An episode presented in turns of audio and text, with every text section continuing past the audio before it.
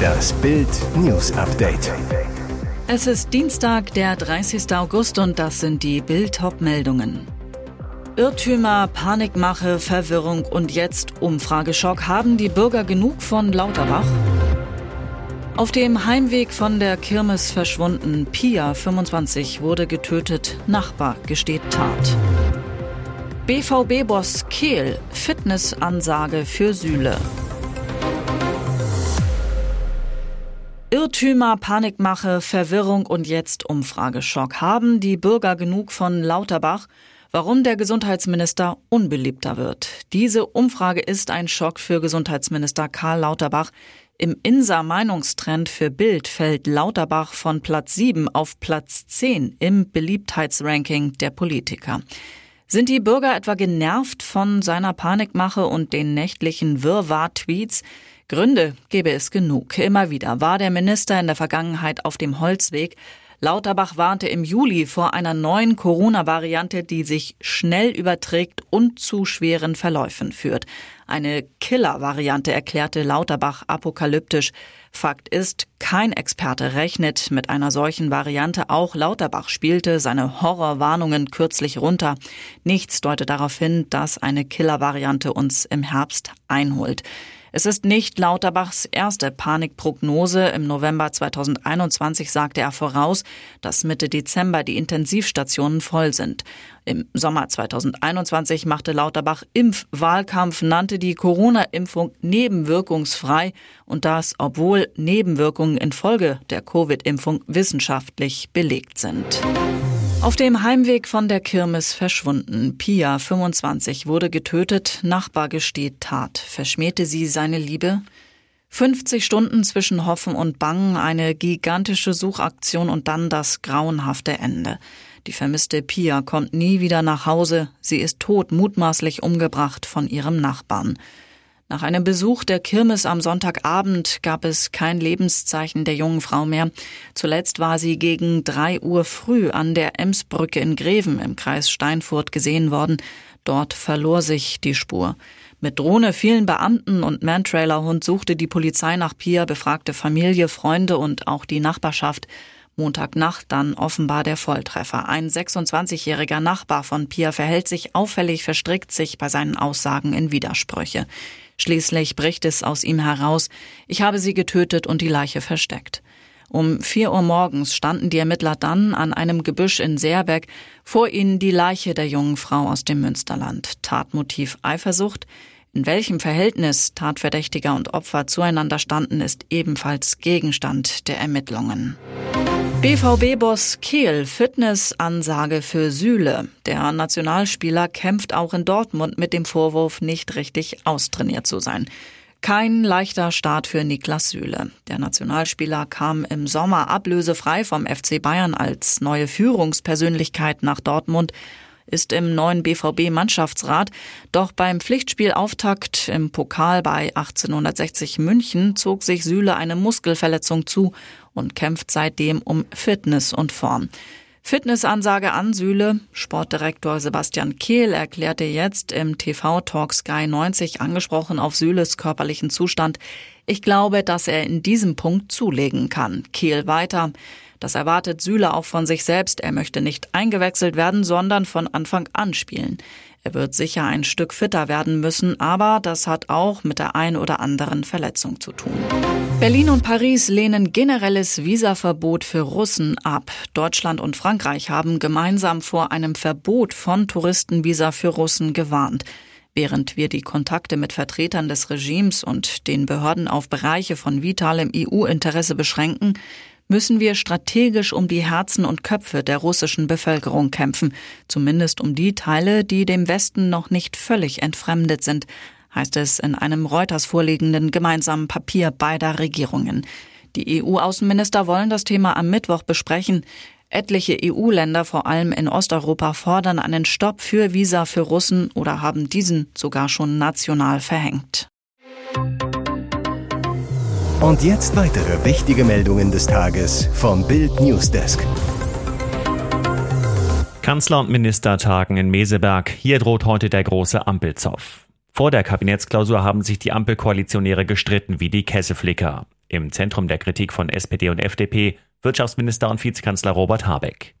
Die Genossen teilten wegen der umstrittenen Gasumlage in Richtung Habeck aus. Parteichef Klingbeil warf ihm handwerkliche Fehler vor. Am Ende zählen in der Politik nicht nur schöne Worte, es muss vor allem die Substanz stimmen. Autsch. Doch auch die Grünen ließen sich nicht lange bitten. Fraktionsvize Konstantin von Notz schoss auf Twitter in Richtung der Genossen zurück. Die schlechte Performance des Bundeskanzlers, seine miesen Umfragewerte, Erinnerungslücken bei Warburg und seine Verantwortung bei Nord Stream 2 werden durch unloyales Verhalten und Missgunst in der Chor nicht geheilt, postete von Notz. Ein weiteres Streitthema die Atomkraft. Bundesfinanzminister Lindner sprach sich erneut für längere Laufzeiten der verbliebenen deutschen Meile aus, für die Grünen ein rotes Tuch. Außerdem wird eine alte Bekannte erwartet. Ex-SPD-Chefin Andrea Nahles feiert ihr Comeback im Kabinett, jedoch in neuer Rolle als Chefin der Bundesagentur für Arbeit. Trockentalken hart aber fair. ARD Wetterfrosch will Privatpools einschränken. Es brennt. Der Wirtschaftsminister dreht am Rad. Der Justizminister beschimpft den Gesundheitsminister und dazu prasseln in den Wäldern auch noch richtige Flammen. Frank Plasberg schlägt den Feuermelder ein. Die Jahrhundertdürre. Erleben wir gerade unsere Zukunft? Unter den Gästen Carla Remzma. Die Klimaaktivistin von Fridays for Future feuert volles Mehrzweckstrahlrohr an die Runde. Wetterphänomene, Klimaextremlagen, Riesenmonsun in Pakistan. Wir erleben nicht unsere Zukunft, wir erleben unsere Gegenwart. Werner Manett, Schleswig-Holsteins Ex-CDU-Wirtschaftsminister, schimpft über die grüne Energiewende. Seine Kritik zielt zentral auf den Vizekanzler. Herr Habeck reist durch die Welt und hat fröhlich erklärt, wir kaufen das Gas zu Höchstpreisen ein. Wir nehmen in anderen Ländern das Gas weg, da ist überhaupt keine Logik mehr drin. Ebenfalls in der Runde ARD-Wetterfrosch Sven Plöger. Als Segelflieger sagt er, wenn man einen Landeanflug vergeigt, muss man ganz zum Schluss eine Bruchlandung vermeiden. Und dann tut der Pilot alles, damit er nicht irgendwie aufschlägt. So sehe ich uns im Moment politisch. Heide Witzka, Herr Flugkapitän. Vor einem Luftbild privater Swimmingpools in deutschen Gärten schlägt der ARD-Meteorologe zum Schluss vor, wir brauchen politische Rahmenbedingungen, die bestimmte Dinge steuern. Bei den Pools brauchen wir eine Ampel. Zeigt sie rot, wenn zu wenig Wasser da ist, dann darf man das nicht und dann muss das ganz viel Strafe kosten. In ihrer Gemeinde haben Haufen oberste Priorität. Bürgermeisterin fordert DNS-Kartei für Hunde. Wenn es etwas gibt, worüber Anne Horst so richtig stinkig wird, dann sind es Hundehaufen. In Parks, auf Spielplätzen, einfach achtlos liegen gelassen. Dagegen will die Bürgermeisterin von Weilerswist bei Bonn jetzt mit einer pfiffigen Idee vorgehen. CSI Hundehaufen. Um Sündern auf die Schliche zu kommen, will Horst wie in der US-Serie eine DNS-Datei anlegen. Jeder Hundebesitzer würde eine Speichelprobe seines Lieblings abgeben. Damit hätte man dessen genetischen Fingerabdruck. Scheißidee? Von wegen. In Südtirol gibt es das schon. Wenn Polizei und Ordnungsamt Hundekot aufsammeln, wird der durch die Kartei gejagt, der Übeltäter ausfindig gemacht und mit Bußgeldern von bis zu 55 Euro verwarnt. Weilers Wists Bürgermeisterin über ihr Motiv. Es gibt viele Beschwerden über diese Schweinerei. Ich greife das Thema auf, weil vor allem meine Mitarbeiter vom Bauhof betroffen sind. Deswegen will die Bürgermeisterin, dass die Landespolitik prüft, ob man für die DNS-Datei eine Rechtsgrundlage schaffen kann. Wir haben viele offene Themen in unserer Gemeinde zu lösen, aber Hundekot steht ganz oben. Es ist unfassbar, Fäkalien in der Öffentlichkeit liegen zu lassen. Hier ist das Bild News Update. Und das ist heute auch noch hörenswert. Vater überfallen, Sohn tot. Ihr letzter Nachtspaziergang endete in einer Katastrophe. Er war der Mittelpunkt ihres Lebens. Tag und Nacht kümmerten sich Sandra und Florian A. um ihren geistig behinderten Sohn Leon. Seit Sonntagmorgen steht ihre Welt still. Leon ertrank in der Kitzbühler Ache, nachdem sein Vater mit einer Glasflasche bewusstlos geschlagen wurde. Es ist ein so furchtbarer wie rätselhafter Fall. Klar ist, Vater Florian ist Deutscher, stammt aus Fulda, lebte mit seiner österreichischen Ehefrau und Sohn Leon im Ort Weidring nahe Kitzbühel. Leon litt an einem seltenen Gendefekt, dem Syngap-Syndrom. Nachbarn berichten, dass der Junge nachts oft nicht schlafen konnte. Sein Vater stieg dann ins Auto und unternahm mit ihm nächtliche Ausflüge. So war es offenbar auch in der Nacht zum Montag. Was dann passiert, klingt unglaublich. Ein Unbekannter soll sich beiden genähert, den Vater mit einer Glasflasche bewusstlos geschlagen haben und geflohen sein. Leon blieb allein im Buggy zurück. Einsatzkräfte starteten eine Suche und fanden den Jungen im Fluss. Offenbar lief er selbst ins Wasser. Die Ermittlungen nach dem Flaschenschläger laufen. Silbereisen bangt um seine Mutter. Starke Mütter, starke Söhne, so heißt es.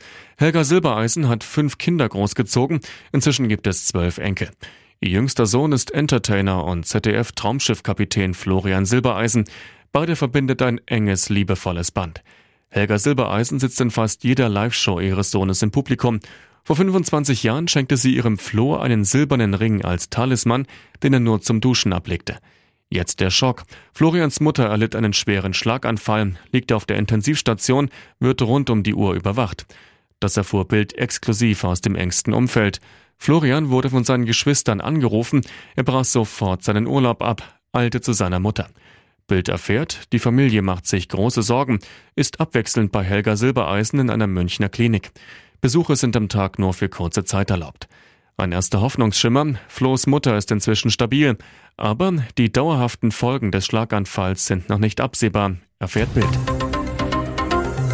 Weitere spannende Nachrichten, Interviews, Live-Schalten und Hintergründe hört ihr mit Bild TV Audio.